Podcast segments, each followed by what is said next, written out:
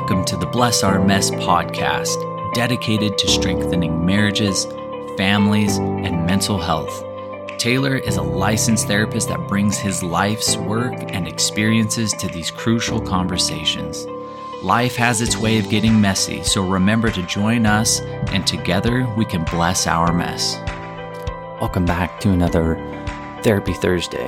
Um, just wanted to do some follow up, right? We've been talking a lot recently on the show as far as, you know, the ability to manage and maintain conflict within the marriage, you know, how to communicate more effectively so we feel sufficiently heard and understood. And so our partner feels heard and, and understood. But, you know, something that kind of gets in the way of that is what's called um, becoming emotionally flooded. So I just kind of wanted to spend today talking about um, some simple methods to self soothe, emotionally regulate so we can reduce stress, right? Because when our emotions are high, our logics tend to go out the door, right? And that's when couples start to fight uh, more brutally, you know, with their words. They're a little more harsh. Um, so I wanted to, again, just kind of jump into some of these things that research has shown to be effective in, in calming ourselves, therefore reducing our stress, making it so much easier for us uh, to stay engaged in these conflict conversations, right? Because conflict is inevitable, it's going to happen, right? So let's become masters of conflict within our marriage. That way we can start creating solutions, right? When, when these conflicts arise. So, you know, according to the research, um, one predictor of relationship quality and stability is the couple's physiological state when they are discussing a conflict, right? So, what's going on with them physiologically? And so, the studies, um, they really tracked and monitored heart rate, cortisol levels, um, tension eh, for both partners, right? And, and and during conflict, what they found was, you know, all of these physiological factors were through the roof, right? And that ultimately will create a feeling of being overwhelmed or experiencing what we feel like is unmanageable stress. We'll feel trapped we might def- might start feeling um, anxious, and if it occurs enough times, we might then dive into some depression just because it becomes such a chronic issue. So, and and also obviously, uh, you know, all of the research for years has shown when we have high levels of stress, right, and high levels of cortisol, that are it it drastically affects our immune system. And so, couples with this chronic relationship stress, they are sick more often, you know, um, which was a, a key finding of this research is they found that those couples, yeah, they they experience sickness more often than than couples who could um, self soothe, emotionally regulate, calm down, de stress. So when we're taking a look at stress, uh, our bodies really just kind of have this general alarm mechanism. Right? It's used to mobilize our body so we can um, effectively cope with or deal with um, any perceived threat or emergency you know that that we might become injured by whether that's emotionally or physically so, uh, this general alarm uh, mechanism is called diffuse physiological arousal, or DPA for short. And this happens almost instantaneously. DPA happens so quick in situations that we feel emotionally or physically threatened. Um, this is better known as the flight or fight response, right? Those patterns will kick in. And when it kicks in, when DPA kicks in, our we become like acutely focused on what we're experiencing, right? It's almost like a tunnel vision, right? And and tunnel hearing. right? Our heart rate will surge, our adrenaline will get going, blood pressure rises, cortisol goes up, and the blood flow to our internal organs actually slows down, right? Because it's sending all of the blood flow to the external extremities to either retreat, run, right? That flight, or to prepare to fight.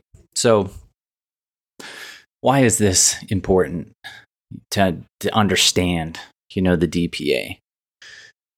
Well, the physiological changes make it so much harder to problem solve, right? Because our emotions are high, we're ready to fight or flight. So the DPA, you know, it really kind of blocks blocks out any incoming input, right? It it allows us to hear and see signals of danger and that's about it. Right? We want to protect ourselves, we want to keep our ourselves safe. So, when our DPA is high, this is when you will find couples will become um, more likely to verbally attack each other, to become defensive, to criticize, you know, to demean or belittle their spouse, right? So if you're in your relationship and you see these things going on, that sh- that needs to be a a red flag and an understanding of like, whoa, okay, emotionally flooded, right? Um, because you know when the DPA is high, it makes empathy and kind of this creative solution focused thinking like it just is out the window right? and along with that goes our positive communication skills you know so you know the pattern of this physiological flooding uh, you know and often one spouse brings up an issue something that's been bothering them something they want to discuss they want to resolve that they feel is creating emotional distance in the marriage. So when they bring it up, the other partner either doesn't want to talk about it or doesn't think it's really a problem. Or if the issue is raised in like a negative way, um, the receiving spouse, the one that's supposed to be receiving these comments, they will either leave, right? They'll try to leave the conversation or they wind up um, escalating the conflict. But both of those really, those patterns reject all input from the speaker, right? So if the speaker isn't feeling heard and understood, and the other spouse is defensive, right? It's shutting out, rejecting all of that input, which makes it near impossible to create solution to whatever that issue was, right? And that'll go, the interaction will go back and forth and become progressively worse and lead to one or both of them becoming that, you know, emotionally flooded. So when we flood, it, you know, it feels like the complaints that our spouse is bringing up just come out of nowhere, right? Like, whoa, where's this coming from? Right. And I'll hear that a lot in this private practice when I work with couples is one spouse will bring up something. I'm like, what the heck? Right. Where's this coming from? I didn't even think this was a problem. I didn't even know this was on your radar, right? And so that negativity becomes extremely upsetting and disorienting to the other, to the partner that is supposed to be receiving the information. And so it starts to feel like there's this list of impossible, impractical, impractical or unreasonable demands that are that are being placed on one spouse or the marriage and right we feel like oh i can't do that. I can never live up to your expectation. I could never do anything right. You know and so obviously if they're feeling attacked they're going to become defensive and fight back sometimes or again run away. So when we're in this state it makes it so difficult for us to listen and to address healthy conflict, you know, and create resolution and, you know, create a physically and emotionally um, um, stable state, right? It makes it so difficult. So, when we're taking a look at this, a relaxed physiological state is crucial for any relationship to create solutions to their issues. So when we're discussing conflict, heart rate needs to be well below 100 beats per minute. Right. And you're going, well, Taylor, I don't wear a heart monitor. But if you recognize your heart rate increases, that that's a, a warning sign, right? That you're about to become emotionally flooded or you already are. You know. And once we recognize it, then we can start to do something about it. So, and the research shows that once that heart rate reaches above 100 beats per minute, that's when we're more likely to experience that emotional flooding. So, we obviously want to try to keep it below that so we can be relaxed, less relaxed, less stress. That way, we can stay engaged in a healthy conflict conversation. So, restoring calm to ourselves, right? And to help our partner our spouse, you know, restore that calm. That is what's going to really make the relationship a safe place, right? Like a, I know despite that this is an issue that I'm going to bring up, I know it's going to be okay to bring it up, right? It's going to be safe to bring this up because I know we'll reach solutions. Yeah. And which is so crucial because instead of it, um, you know, being a source of stress, kind of going back to um, the earlier on, right? Stress in a relationship, it becomes divisive, emotionally cut off. We're, we're more likely to become sick physically, right? So when we're emotionally flooded, that will lead us to reject incoming information but being soothed allows us to start accepting information. So, ideally, the, the research shows that physiological soothing should be associated with the presence and the voice of your partner, right? So the reverses of this need to escape, you know, feeling that that we that we get. That's obviously the result of the flooding. So in order to accomplish this, there's some of these um, recommendations that I'll go over that'll help you personally self soothe and to help your partner soothe.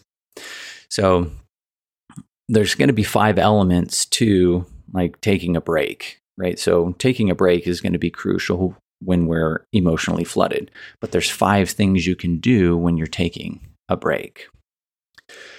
So once we recognize that we're flooded or our partner is flooded, we need to separate in order to calm down. We need to create some distance so we can give ourselves the opportunity to self soothe and relax. Too many times when one partner isn't very emotionally flooded, you know, and one partner is, they get stuck in this pursuer distancer loop, meaning one spouse continues to pursue the other, and the other one doesn't want to be pursued, so they distance even further, which only reinforces this desire to pursue them further, right? And so it's just this escalating loop of I'm going to pursue you and I'm going to distance, right? And it'll just go round and round until some really unhealthy things will happen, right? So we definitely want to create some space. We want to disrupt that pursuer distancer loop. And we do that through taking a break. Now, remember, that's if we recognize we or our spouse is emotionally flooded, right? If we are emotionally flooded, then we need to separate. So, some, some key things to remember is in order for this break to be effective, it has to be at least 20 minutes long. Why?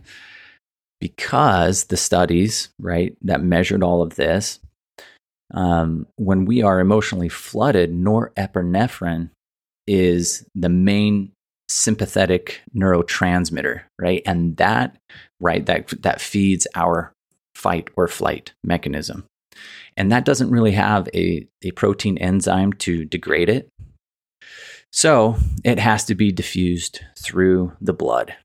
And this can take 20 minutes or more, right? Just in that relaxed state for our norepinephrine, that sympathetic neurotransmitter, to break down, right? So we can self soothe again. So 20 minutes. The next thing is it cannot, when, when we're in this break, it cannot involve distress maintaining, right? And that would be like having thoughts of, I don't have to take this. I could do so much better than this. Um, or wow, there's such a there's such a cuss, right? There's such a cuss word. Um, they always do this to me. Um, this is right, and you're just basically maintaining, even though you're not even in the same room, right? You're just maintaining this um, emotionally, f- physiologically flooded state with these these thoughts, right? So it cannot involve those distress maintaining thoughts. And it needs to involve some truly relaxing, uh, relaxing activities. You know, listening to calming music, taking a walk around the block. Um, one couple, he um, purchased a, a punching bag and would go out into the garage and, you know, and release some of that tension that way. So we need to establish that dynamic in our relationships, the ability to take a break, right? And that way we can return to it. And that's going to be the key to all of this, right? In when we separate to calm down, before we separate, it is essential for each person to agree on a time that we're going to come back together, right? To discuss the problem.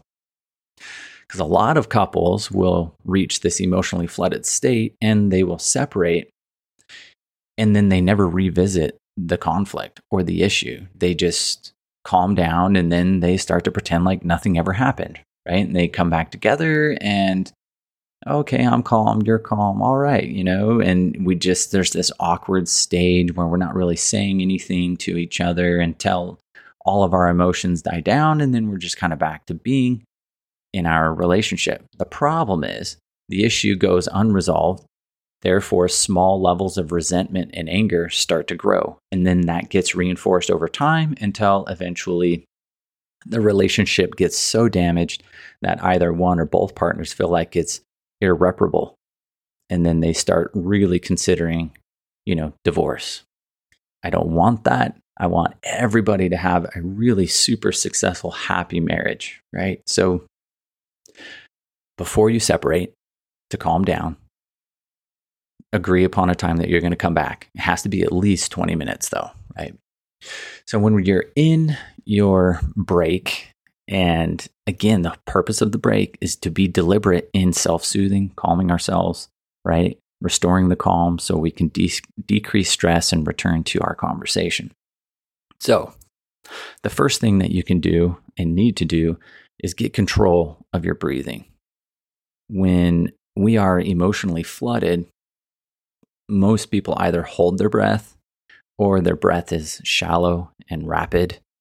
You know, so what you need to do is sit down, lie down, get yourself comfortable, and start to alter your breathing, taking deep breaths. Um, and if you're looking for ways on that, you could Google box breathing, right? And that's where you're counting your inhale, holding, counting your exhale, holding, right? And you do that. That'll help you break out of the I'm holding my breath or I'm in this really rapid, shallow breathing. So, the second thing to do is to find the areas in your body where there where there's some significant um, muscle tension. Usually, when we get angry, right, we start to tense up because we're preparing to either flee for our lives, right? Flight for our life, or defend ourselves and fight, right? And so we, our muscles start to tense as we prepare to do either of those things. So, what to do in these situations is what's called progressive muscle relaxation techniques, right? So, this is where you'll tense each group, muscle group, starting at your feet and heading all the way up to your neck and head, and then all the way back down, right? So, what you'll do is um, tense up that muscle group for 10 seconds or longer. I don't know, however long you feel, right? Tense it and hold it and then relax it, right? Start with the legs, move up your arms, backs, shoulders, necks, face, you know, um, and really just kind of let that tension flow. So we hold it and then we release it. So when we hold and release, there's two things that we need to really kind of focus on with that. The first is focusing on the tension flowing out of the muscle group, right? We need to feel the heaviness that comes with it. You know, when you become really relaxed, it's almost like your body gets heavy, right? Because we're going a little more limp, you know, we're, we're getting in a restful state at that point, right? So we want to feel the heaviness of that, right? Start to leave. But because we're, um, you know, creating tension and then relaxation, we also need to focus on and feel the warmth that comes with it, you know. And anybody that's done any type of working out, right, when you tense a muscle repeatedly over time, a lot of blood flow goes to the muscle and that muscle becomes warm, right? We want to focus on that warmth as well. And then the final thing to do is to really focus your attention on a calming vision or idea, you know. And I think of this, um, you know, I'm a I'm a pretty big Adam Sandler fan, right? And when I was reading over these um, research studies and you know this was one of the ways to calm down was find that vision right or idea. I couldn't help but think of happy gilmore um, where it's toward the end end of the movie right? Um, and his mentor and coach chub peterson right previously taught him to go to your happy place right? And so toward the end of the movie happy's about to lose this tournament and he remembers what Chub said oh, find my happy place, right? So he really starts to vividly imagine his happy place. Um, and then at the end of it, when he's done, he felt so much more calm, relaxed, focused, and obviously ends up winning the tournament. So try to do that for yourself, right? Imagine a extremely comforting place um, it's maybe something from your childhood, or maybe you just absolutely love the forest or the beach or the ocean, right? Like whatever it is, you got to focus all of your attention on that comforting place. Okay. Imagine it as vividly as possible. All the while doing that by calming your breath, getting control of your breathing, that muscle tension, right? Progressive muscle relaxation techniques. So, just, I guess, remember these key elements, right? Breathe deeply, evenly from the belly, not from the chest, right? And if you watch somebody that's sleeping, it's their belly that is rising and falling, not their chest, right? When we're breathing with our chest, that that initiates that fight or flight, right? We're ready to, to be active. So we want to do things that mimic our most calm state. So breathe evenly from the belly. Do the progressive rela- re- relaxation techniques. Feel the heaviness of the muscle, feel the warmth of the muscle, and then imagine that visual, soothing image. So when you do this, it really, really starts to create a new dynamic in the relationship. One that is focused on, right, we are going to be a team, you know, addressing the conflict rather than you're the conflict, you know. Um, so when when we introduce this dynamic, and at first it's going to seem unnatural, and that's fine, right? Just like with anything, when you first do anything, you're probably going to suck. But as you practice it over time, you can become very proficient, highly skilled in that thing. So introduce this dynamic into your relationship. Identify emotionally flooded when you or your spouse are emotionally flooded, right? Create that distance so we can break up that pursuer distancer loop and engage in those relaxing um, techniques. And at the end of it, what you'll find, right, is when you come back, and remember, that's the crucial step. You have to come back. You're going to be more calm, you'll be more level headed, and you'll be able to discuss further in a much calmer manner the issue. And through those conversations, each person will feel more comfortable explaining their frustration, their feelings, their thoughts, right? And the other's going to be receptive to it. And that'll go back and forth. And through that conversation, solutions naturally start to rise as that conversation goes further down the path. So, and that is something I want for everyone, right? Because when we have healthy, happy marriages, our children get to grow up in a an in an environment where there is a healthy marriage, right? And they get to witness for themselves, oh, this is what healthy relationships do, right? That way, they'll be more likely to do it in their relationships, right? And so this doesn't just affect the marriage, right? It affects the whole family system. And it's also applicable to if you're getting in a fight with your child, right? You can do these same things because at the end of the day, what we're trying to do is create solutions, right? So hopefully this has helped out. I appreciate everything you as the audience are doing, right? The show continues to grow, and that's because of you. I cannot thank you enough. Thank you for joining us on the Bless Our Mess podcast. We hope this episode has added value in your life and the lives of your loved ones. Don't miss out on future episodes by subscribing, following, and reviewing the show. Remember, when life gets messy, to join us and together we can bless our mess.